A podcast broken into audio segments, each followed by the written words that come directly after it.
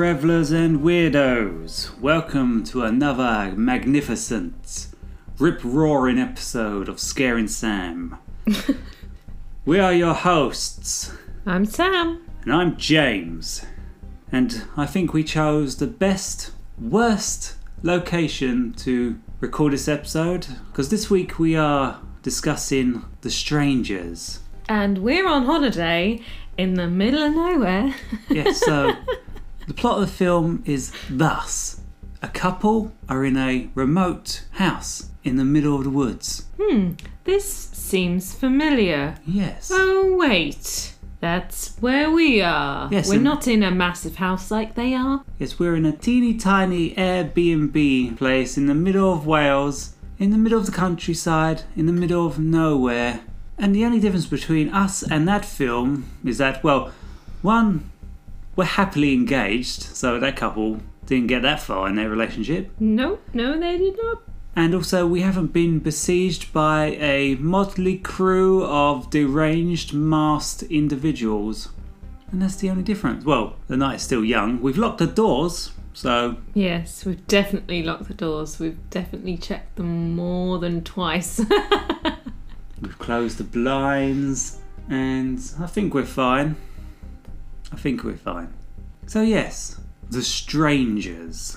Apparently inspired by true events, it is not. Not in the slightest. okay, that's great. I did ask that question though, didn't I? As soon as it came up on the screen, I was like, is it? I hope it's not. it's inspired by the Manson families and the director's childhood, where there was these numerous break-ins in his town. okay, that makes sense. Texas Chainsaw Massacre did the exact same thing, made out it was based on true life events. Why? Why use this plot device? Does it draw us in? Does it make us more invested in the story? Does it make us ooh, anticipate what some brutal murder is going to happen in this film? What? What is the appeal? I guess in one way, um, I guess in one way, by them saying that it's, or did they say it's based or inspired? Inspired by true events. Yeah, so them saying that it's inspired by true events, that in the back of your head, you're then like, oh shit, this could actually happen. Like, this has happened, or something very similar to this has happened. And could happen to you. Yes. So it's meant to make you more scared watching this film, I guess. Yeah.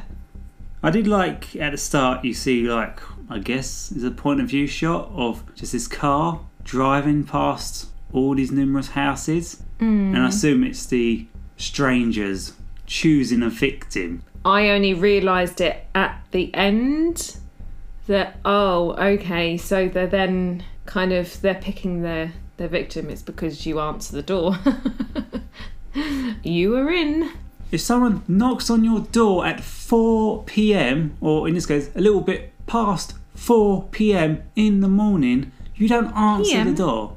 A.m. 4 a.m Yeah, it's more, it's more acceptable if you answer the door at 4 p.m. Yeah. I mean, a bit I mean you probably won't be in because you'll be working but yeah, probably a prime delivery you like ordered and it turned up early all the time.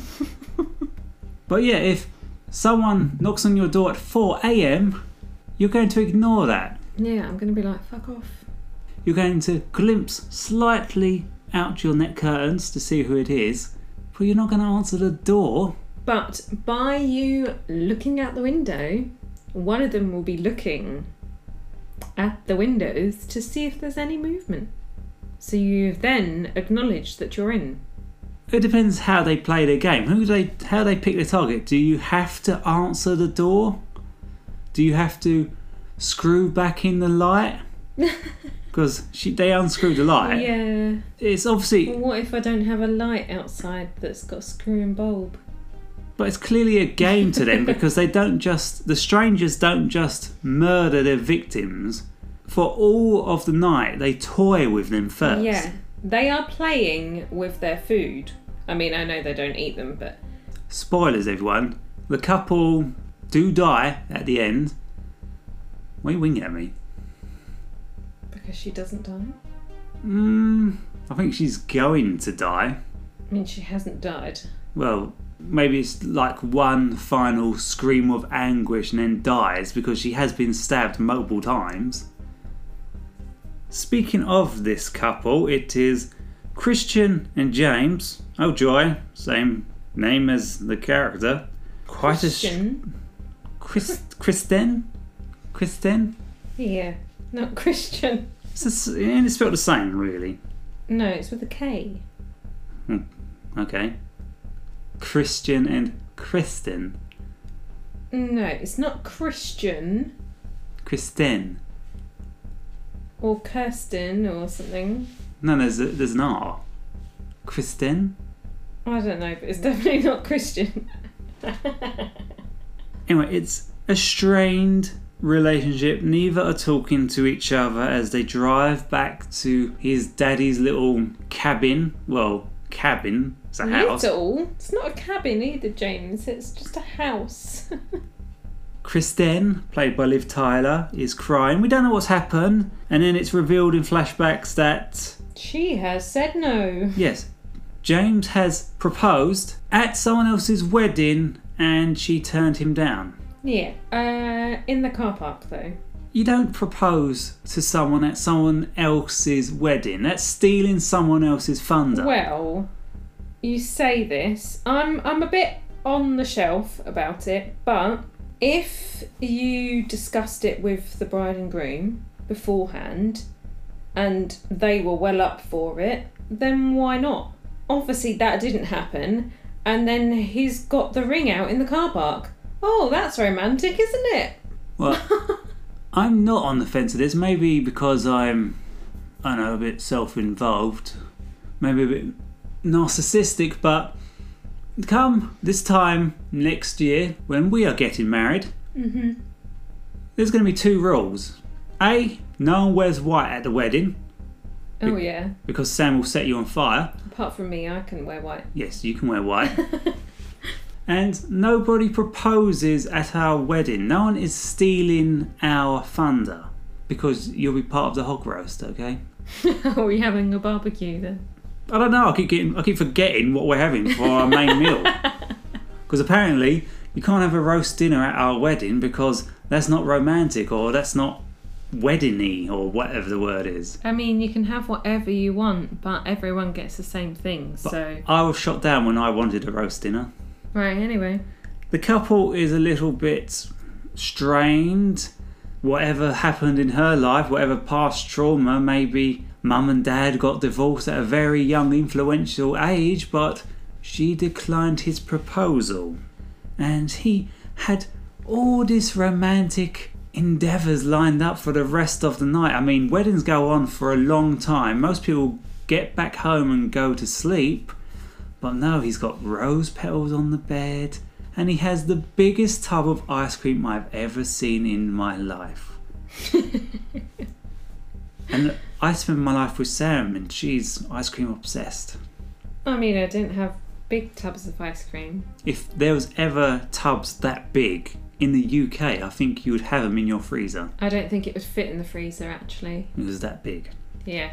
And he's feeling a bit mopey and down, so he's just As you would be. he's drinking it by the gallon. I don't think he's leaving, letting it melt. Although you see it later on on the table still, and it hasn't melted still. So what is that ice cream made of? I think this is a realistic depiction of how a couple would behave after a botched proposal, except for that weird, sad sex they're about to initiate in. Obviously, they still love each other and they still care for each other, so feelings are still there. But for some reason, she doesn't want to get engaged or married at that particular point. So it's kind of a. "Ooh."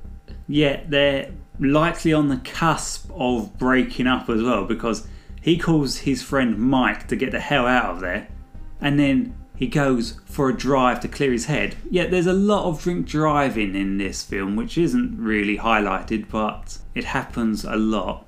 I don't think this relationship was going to carry on after this night. James goes for a drive to clear his head, leaving Christian, Kristen, Jesus Christ, Kristen, all alone in his house. She's walking around aimlessly. The creepy girl has knocked on the door again, asking where Tamara is. Tamara's not here. You've already been here. Yes, you've already been here. She discovers that the door has been unlocked this entire time, Yep. or at least since James has left. Because I guess the moral of the story of the strangers is lock your doors. That's what I mm-hmm. got from this film. Yep. And don't propose at other people's weddings.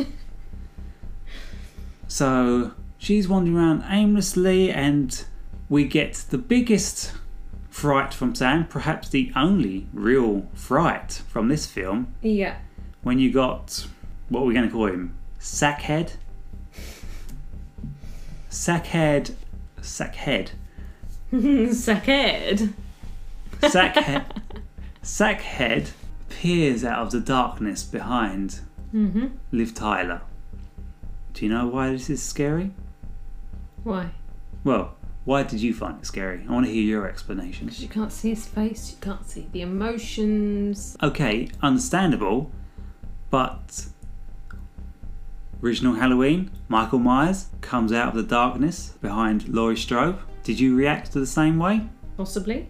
Hmm, quite a big jump, which we will hear now. I wish I had no more cigarettes. Yeah. Because that's what you've been out to get.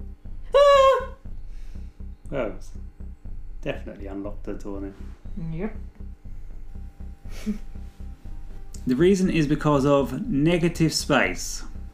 In terms of cinematography, when there is too much room around the subject of the shot, it naturally makes the viewer unsettled. Like Hmm. something might appear at any moment. Imagine you are in, for whatever reason, I don't know, dogging, you're in the woods in the middle of the night surrounded by empty space. You are vulnerable wherever you turn left, right, north, south, east, up, down, and start. Anything, anyone can creep up on you. You are unsafe. That's what a negative shot imposes upon the audience. You've got Liv Tyler's character, who I can't seem to pronounce properly. She's there, in this house, all alone. They can't seem to switch on the overhead lights, they rely on lamps and candles to illuminate the place. And all of a sudden, this faceless, shapeless mask peers out of the shadows behind her. Sam goes, Ooh, I got the willies. I mean, that's not the sound I made, but okay. That, I believe, is the reason why you reacted. Negative space.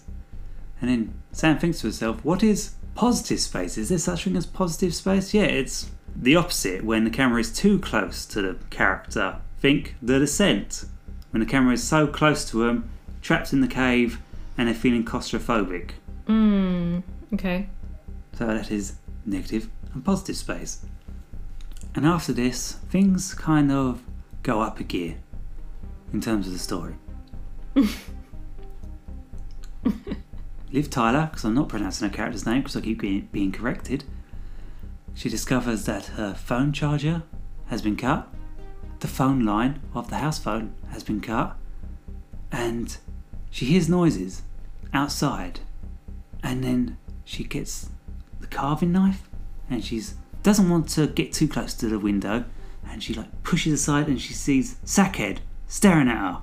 Basically, this guy has stepped out of the house just to go outside to accomplish this jump scare.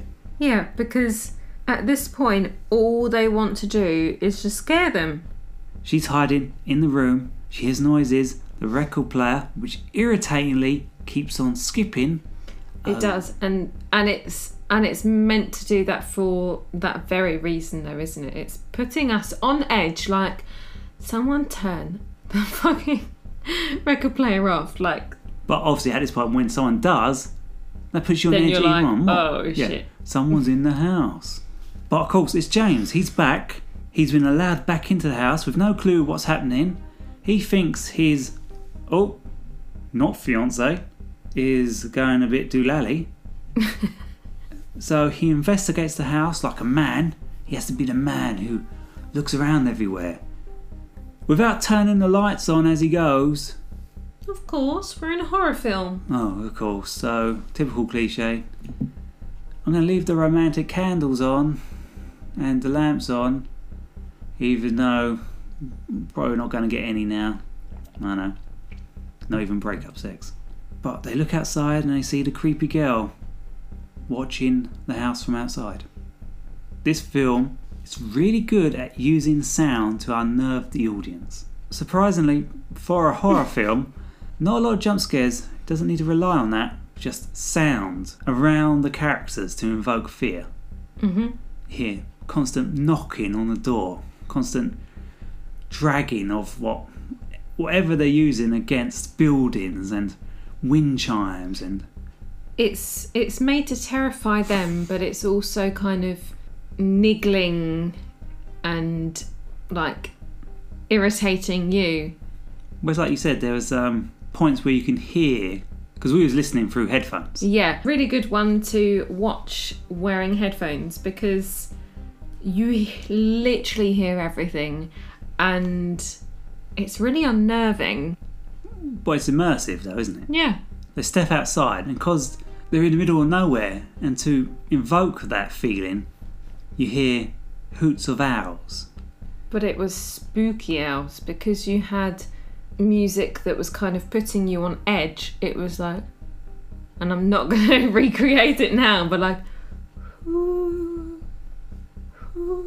So, owls who are really good at timing for tension. Yep, that was my belly. that was my tension. That was my ti- tension. tension timing. Oops. So, your belly has good timing as well. Oh yeah. But it's not just that, you hear footsteps, don't you? You hear crashing. It does add to the unnerving sensation, and I've said unnerving a lot. Mm. I can imagine if you saw this in the cinema, um, obviously you would have that surround sound, but you'd also have the vibrations of the soundtrack as well. And you know how that kind of affects your body, doesn't Do you get that? Yeah, of course. Yeah. Well, it's quite disquieting because there's periods in this film where it's like long moments where nothing really happens and it's just quiet, and the characters are just nonchalantly trying to deal with this awkward situation in their relationship. She's cradling herself in the bath, he's gone for a long drive. She's all alone, no reason to be afraid at the moment, and nothing's happening. You hear something Hmm. and now you're on edge. Like, what was that? We've already seen this creepy girl. We know she's out there. That was odd. yeah. She's looking for a girl in the middle of nowhere. And then she's knocking on the door again. What is going on? And now we're hearing scraping and scratching. And then James discovers his car is completely wrecked. Mm-hmm. Someone creeps up on him, to spook him, touches his hair.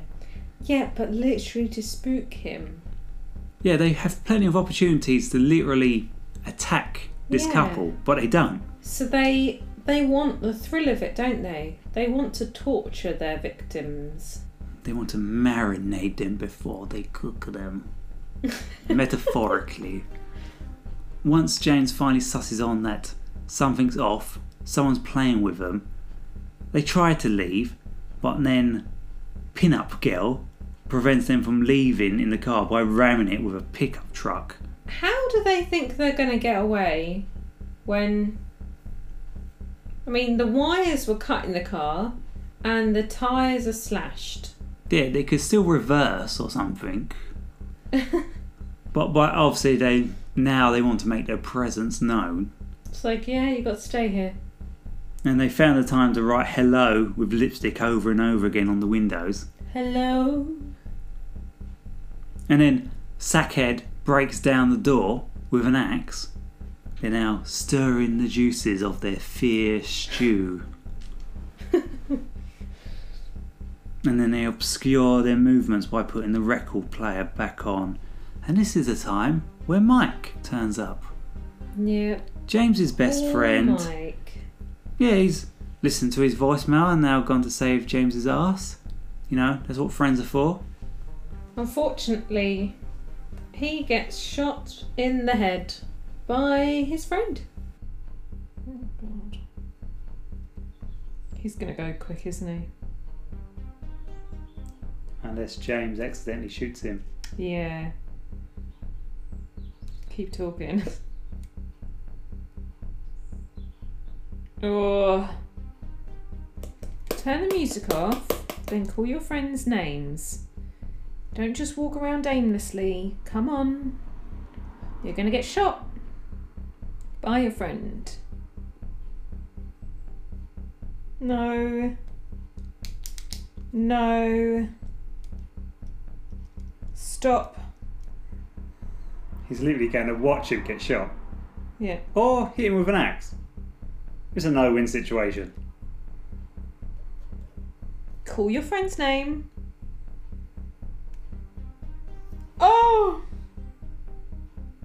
Yep, Mike's dead. yep, he didn't have a mask. That was your friend. Do not go out there now, though. The masked guy has an axe. But in that moment, anyone would have done the same. Yep. This is a very similar situation that happens in um, The Descent, isn't it? They're fearing for their lives. He's gonna shoot whatever's coming through that door. Of course, you're you're fighting for your life at this point, aren't you?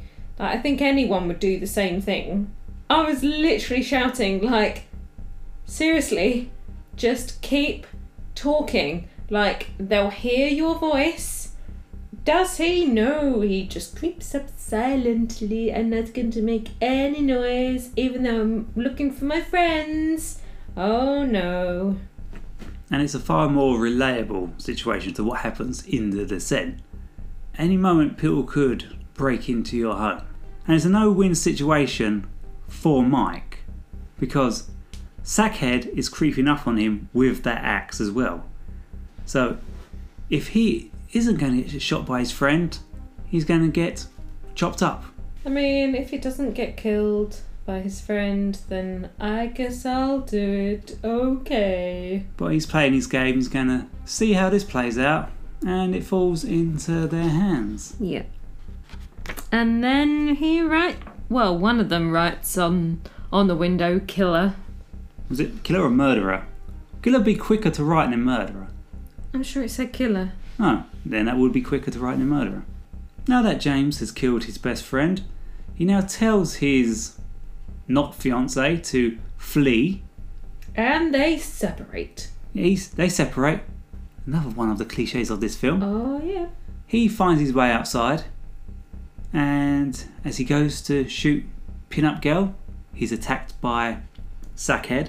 And then we see. What do you call her?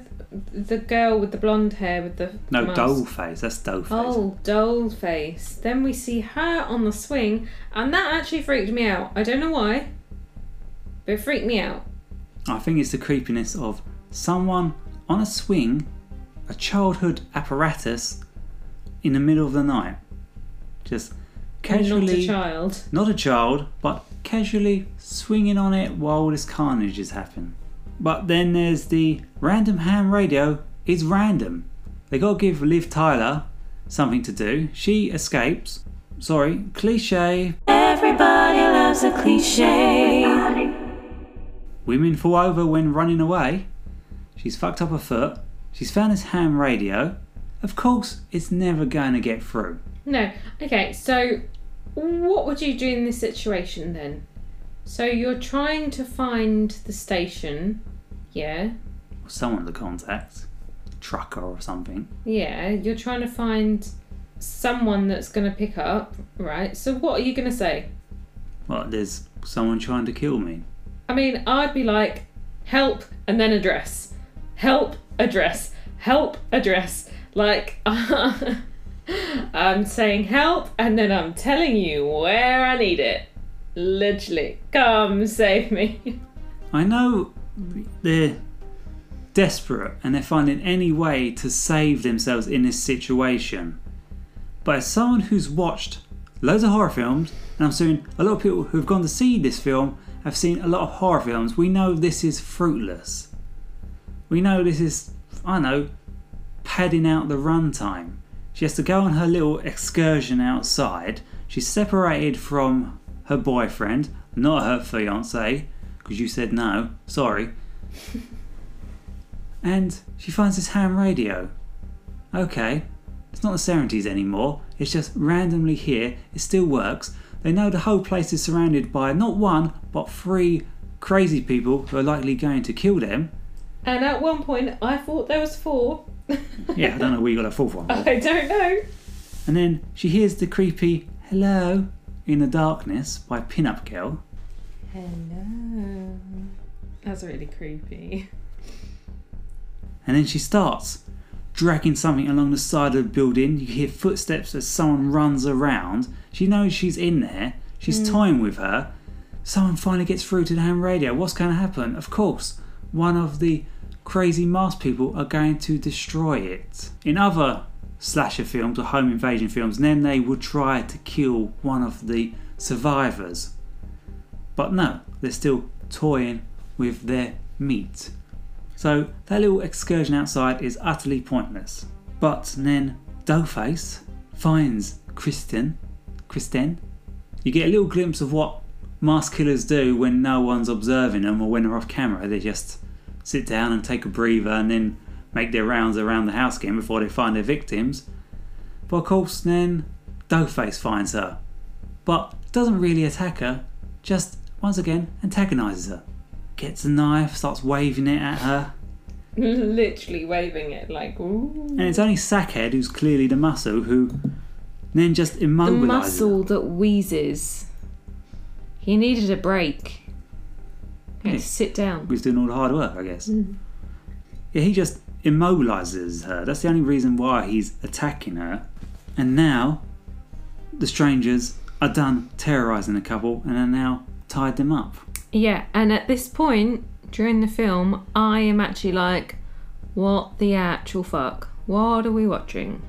What is this, torture porn? That's what it's called. You never heard of torture porn? No. Well, there's a subgenre around this time of horror films called torture porn. Like Hostel or Human Centipede or, as we thought, Saw, but wasn't. Mm-hmm. I'm I'm like, we've got to this point and there's no survivor. They're just they're just getting stabbed. Just getting stabbed. There's there's no hope. There's very odd moments to this part. It's not just what would you expect in a horror film, you know, stabby stab stab, job done. Makes me questions what is actually happening here. What is the modus operandi of these strangers? What makes them tick? Because they wait until it's daylight before it kills them. Mm-hmm. That, for starters, is very odd to see in a horror film of this genre. They literally wait, they intentionally tie them up and wait until it's daylight before it kills them. And they've put her back in her dress. Yeah. So why are they why is she back in her dress? Like Yeah, why dress her up? hmm. Before they kill them, they take their masks off. They've terrorised them all night. They've been these faceless entities. They could get away with the crime if there ever was survivors, and I suppose they know that there won't be. But they remove their masks before killing them. We, as the audience, don't see them. They remain these faceless monsters Which is really annoying. I want to see the faces. and I guess that's to invoke that in real life they could be anyone. You could walk apart. You could yeah. you could walk past them in the street and you wouldn't know Mhm. who they were. They could just be random people. They could go back to lives after this. One could be a teacher. One could be a mailman. One could just be a schoolgirl on the school bus going to classes the next day. They could be anyone. They are hiding their identities from us. So then it is the unknown, isn't it? And when you hear reports of a serial killer or a mass murder or cults like the Manson family. Until they're caught, they could be anyone. And I suppose that's the appeal of serial killer documentaries. It's the hunt, it's trying to find this faceless force of nature. And before they're finally given a name and a face and it's revealed to the public, they are basically the bogeyman. I think the scariest part of this entire film isn't the jump scares, isn't the masked weirdos, isn't the terrorizing, it's the reason why they are doing this. Which Dollface just simply casually says, because you were home. Yep, that's it. There's no rhyme nor reason for their actions. They have just randomly chose some house where people were occupying it, so we're going to terrorize you and then we're going to kill you. Your last moments on this earth are going to be filled with horror and then we're going to end your lives. And I think that in itself is terrifying. And then the film ends with these two Mormon boys investigating the crime scene. And then they find Kristen, and she suddenly awakes, screaming. End. Because you got to finish on a cheap jump scare. And did it make me jump? No, it didn't because I was expecting it. No, you didn't. We have a lot of notable, you know, frights watching this film. Yeah. I think it is more like a slow burn, I mean, unnerving film to watch. it horrified me. I could put myself in in their shoes. So- and their and their deaths it wasn't very nice witnessing that bit because it was quite realistic like what would you do in that moment like Well, it's very nihilistic in the sense that their deaths are meaningless because the reasons they were killed was meaningless. mm-hmm. It was just random. It's a random act of violence, and we had to bear witness to it. So, what if you was in this situation? You would be the same. i mean what what else is there Well, there's no win situation, is there? When No, there's, three not. of them, you're always going to be surrounded by them because there's always one waiting in the wings. So, but what if they were outnumbered though you saying that, there's actually two survivors in the sequel. In the sequel, it's a family of four, and two survive. okay Spoilers. so does this have anything to do with liv tyler's character? No. character has everything to do with the strangers, and it's a very okay interesting sequel in the sense that it's a stark contrast to this first one. It was made 10 years apart from this mm-hmm. original. For whatever reason, they decide to dismiss all the slow burn tension, because I guess you can't repeat yourself for the sequel unless you're very lazy. Seeing as the original was quite innovative for a horror film, going down this path, they decide to like hark back to an 80s slashers film. Huh. Yeah, and instantly is unrememberable. oh And I don't know if they were aware, whilst making this sequel, how much of a throwback to an 80s slasher film that it resembled, to the point that they really phoned it in. They added a bunch of 80s songs to the playlist and had a very, very nostalgic 80s soundtrack playing over the film. so was was it based in the 80s though No, Or- because it's a sequel to this film. Because at the end of it, Hmm. none of the strangers survive. They are outwitted by two teenagers, and they're the only people who are staying at this trailer park. hmm But they don't act like the strangers in this film. They're not smart, they're not cunning, they don't have everything planned out. They seem to act recklessly. You barely see Pin-Up Girl. Sackhead becomes a invincible, unstoppable killer at some point. okay It just feels completely redundant, basically. It could be any slasher film, they just decided to call it The Strangers Prey at Night. I know, that's probably the most inspired part of the sequel is the title. But you could get completely different masks, call it a completely different film, and it'd just be a generic slasher film. hmm And it completely bamboozles me why they went this route after such compelling, slow burn horror film. So, Sam, what did you think of this film? I thought it was okay. Only okay. Just okay. Um, I wouldn't watch it again, but I would say, yeah, give it a chance. Do you want to see the Rotten Tomato score? Go on then. Huh. Interesting. Me, assuming this is actually a well renowned horror film, lo and behold, both the tomato meter and the audience score is 48%. That's not great. No. I think it deserves a bit more than that. No? I mean, I thought it was okay. I wouldn't watch it again, but I would. I would say for people to watch it at least once. But for even even for an okay horror film, giving it 48% is harsh. I mean, obviously people didn't like it.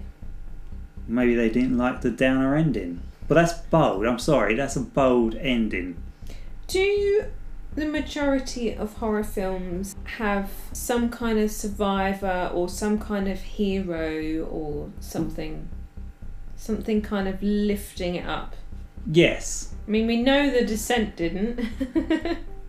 Well, you didn't see her die though, did you? She still survived. She was still alive at that moment. yes, I guess. I think there's Okay. al- there's always one survivor at least. So for everyone to die at the end, or for the good guys to die and the bad guys to survive, Mm. that's rare. Maybe people didn't like it because it was more realistic. Because it's not like they really kind of fought back, is it? You have to take these risks. And I'm sorry it doesn't have a happy ending. Well, maybe that 48% was 48? Yeah, 48%. Yeah, so maybe that 48% kind of agrees with something along those lines. Okay, but if a film like this allows you to go home and appreciate what you have and hug your children and kiss your wife, maybe that's the positive you can get out of it. that makes you value what you have. Hey ho, it still had cliches, so welcome back. Everybody loves a cliche. Everybody loves a cliche. Women fall over while being chased. The car never starts. Well, it can only go in reverse. Yep. Yep. The gang split up. Yep. Yep. Betrayed by one little sound. Mm-hmm. Yep. Not turning the lights on. Not turn the lights on. Although they magically turn themselves on at some point, only to be then turned off again. The police arrive too late. Yeah. Sex is a death sentence, so is drugs. Well, they almost have sex. yes. Almost. The knocking on the door stops them. Very awkward, sad sex, which no one wants to see. Definitely investigating in the dark. Lo and behold, there's cliches in a horror film. I mean, oh my god, what a surprise. Oh my god, what a cliche. Ha ha ha ha ha ha ha. So that was The Strangers. Sam thought it was okay. What did you think, ladies and gentlemen? I mean, is there anyone even listening? I mean, you should be listening. I mean, are we talking into the void? I hope not. So, yes, that was Scaring Sam. We are your hosts. Well, I've forgotten my name apparently. Oh my god, how much wine have you drunk? I am retired. Can I drink it? Go ahead. Yay! My name is Sam. And I am James, aka Big Fudge. I don't know where he comes up with these nicknames for himself. TV. You can find us on Scaring Sam Pod on Instagram and Twitter. And you can contact us at scaringsampod at gmail.com. But will you? Let's see. Will you contact us? Maybe. What films would you like us to cover in the future? Please don't scare me too much. But also, sometimes I am quite enjoying these, so Ah, go on then. We still got brownies in the fridge. We're going to be so fat after this holiday. Yeah. So, you've been listening to Scaring Sam. yeah, you stay safe out there tonight. In the darkness, where people could terrorize you relentlessly until you lose the will to live. Or maybe you have a hot tub and everything's better. I don't know. Good night. Sleep tight. Ta ta.